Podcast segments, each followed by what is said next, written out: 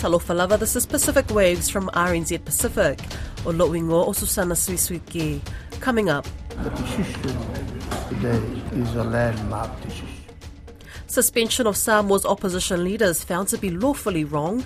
Also, Fiji's budget's considered to be balanced. And later, Another one asked me for 500 kina to help pay the rent for the next month. a priest in PNG wants a fund set up for victims accused of sorcery. Samoa Supreme Court has declared Parliament's suspension of the opposition Human Rights Protection Party leader Tuilaepa Sailele Malielegaoi and party secretary Leala Ilepule Rimoni Ayafi unconstitutional. Lydia Lewis has the latest. Chief Justice Satiu Simativa Perese and Justice Leatawa Lesa Darrell Clark say the decision by Parliament to suspend the two MPs for two years breached the Constitution. Samoa's former Prime Minister Tuilaepa has described it as a landmark decision. The decision today is a landmark decision. He says it reaffirms that the right of free speech of all parliamentarians should be respected. It greatly helped our parliament to be aware that the right of all the parliamentarians, the right of free speech, should be respected. And I am happy that the Speaker and the government, especially the leader, must recognize now the rule of law must be respected. The two Human Rights Protection Party MPs must now be reinstated. They are entitled to be paid their remuneration and the allowances that were withheld on account of the terms of the suspension. All eyes were on Fiji's leaders last week who said Fiji's budget was all about rebuilding the country's economy. To find out how well Sitiveni Rabuka's administration did in finding a fine balance, Rachel Nath spoke with the University of the South Pacific senior lecturer in economics, Dr. Nilesh Gounder. Hello, Dr. Gounder, Thank you for joining us. Now, a significant moment for Fiji receiving this rebuilding together budget on Friday.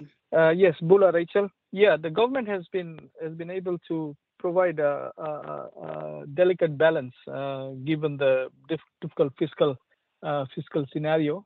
So going into the budget, there were a lot of concerns regarding the high debt level and how the government is going to balance uh, revenue and expenditure, given the given the debt level. But I think it has managed to do a a good job uh, given the difficult uh, fiscal situation. Do you feel the People's Coalition government delivered on the economic targets or the promises that were made before the budget announcement? Yes, the before the budget, the prime minister had actually uh, indicated that this is going to be a, a, a tough budget and that tough choices uh, will have to be made. I think he was referring to the increase in, in value-added tax from from from nine to to fifteen percent on, on on on most of the items. At the same time, the the government has been able to maintain um, zero rate on on 21 items, which uh, which uh, was already there, but they've added one more to that list, and which is uh, which is prescribed uh, prescribed medicine. So uh, I think they have been able to deliver on on on on on, on what the, promises that that were actually made uh, during the during the elections. For for instance, one of the commitments of the one of the members of the coalition government was uh, abolition of of uh, tertiary education loans uh, scheme loans or debt. So yes, that has been abolished, which is which will provide relief to to to around thirty thousand students and their and their families. But on the on the on on the on the fiscal side of things, the government has already started a, a, a medium-term strategy to reduce debt level for instance, uh, by end of July next year, the debt to GDP ratio will come down to around 79%, which is a um, reduction of 6% of uh, debt to GDP level. And I think it's really important to, to to consider reducing debt in the in the in the short to medium term because mm. uh, a high debt level will reduce uh, government's uh, flexibility in terms of uh, the ability to deal with um, uh, external shocks or, or natural disasters. Right. So so walk walk us through what we can see. Like will will we see a significant shift in the debt repayments within this four years of this government's um, you know, time? Yeah, so debt debt repayments actually fluctuates uh, over the years, but this year is one of the highest repayments, which is uh, which is close to a billion dollars. Uh, which means that if we are collecting uh, 3.7 billion dollars in revenue, one billion dollars will actually go towards uh, debt servicing, which is a huge sum.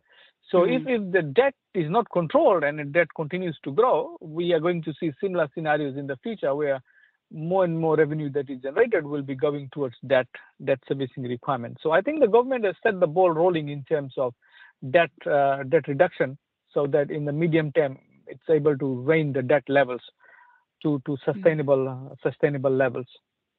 Right. Okay, now let's talk about what you think um, you know this government couldn't deliver on. But were there promises that weren't met in this budget? So I think uh, there were a lot of talks about uh, investment in, in, in, in health and, and, and, roads and other infrastructure. They made a, a, a good start in terms of uh, health investment, but more certainly will be required if we are to bring uh, health standards up to uh, international standards. Uh, we are just beginning to see an effort in terms of uh, uh, investment in, in, infrastructure, but also investment that was supposed to be made 10 years ago, 20 years ago. So it's, it's, it's going to be a catch-up game, more to say, in terms of investment into into health health infrastructure and health services. But more certainly will be will be needed in the near future. Right. And how would you have interpreted that? Like, what could have the government done in this budget to address these issues more more strongly?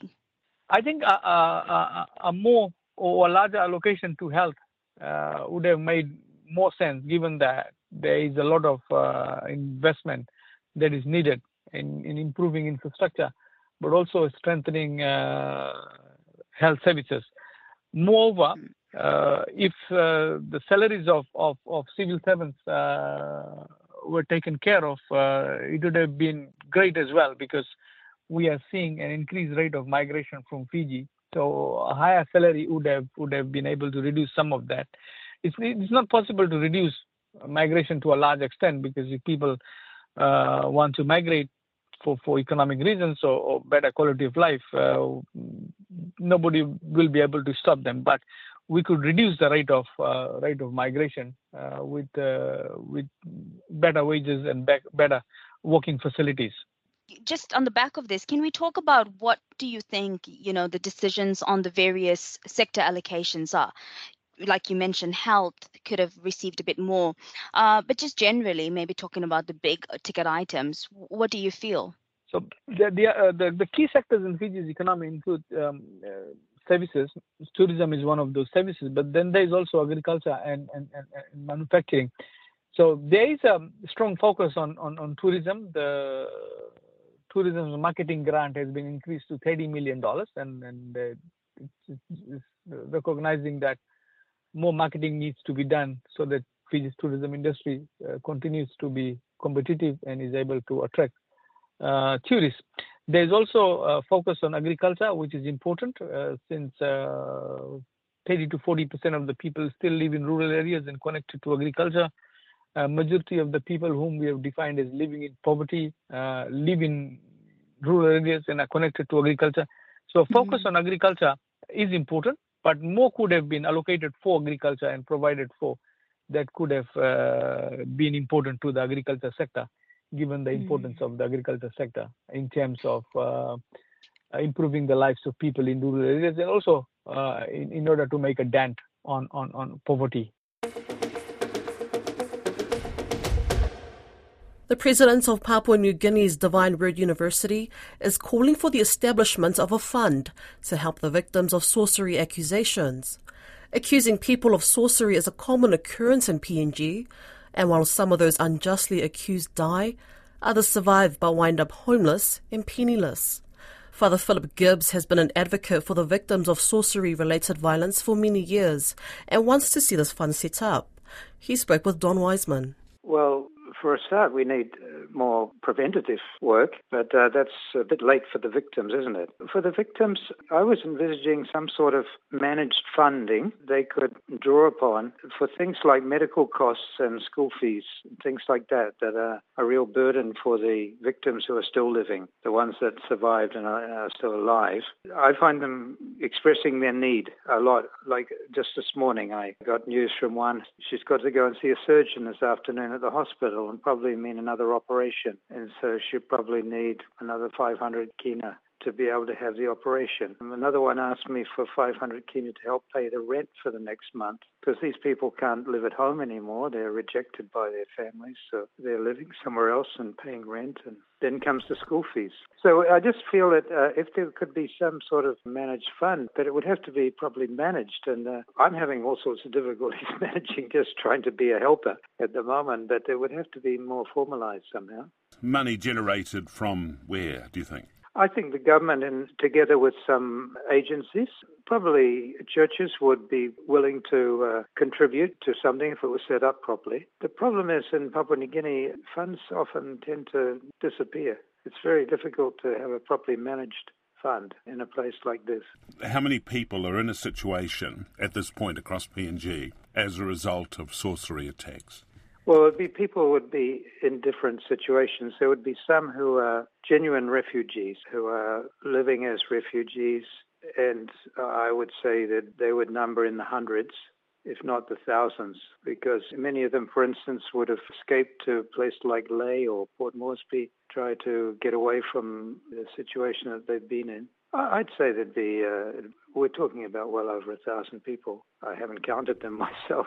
I personally would have contact with uh, about 20, I suppose. Yes, so it would need to be a substantial fund. It would need to be substantial. If, uh, if, if it's going to really be effective, yes, it would need to be substantial. You touched on the matter of attempts to stop these sorcery related attacks. Where are we at? Is the situation getting worse or better?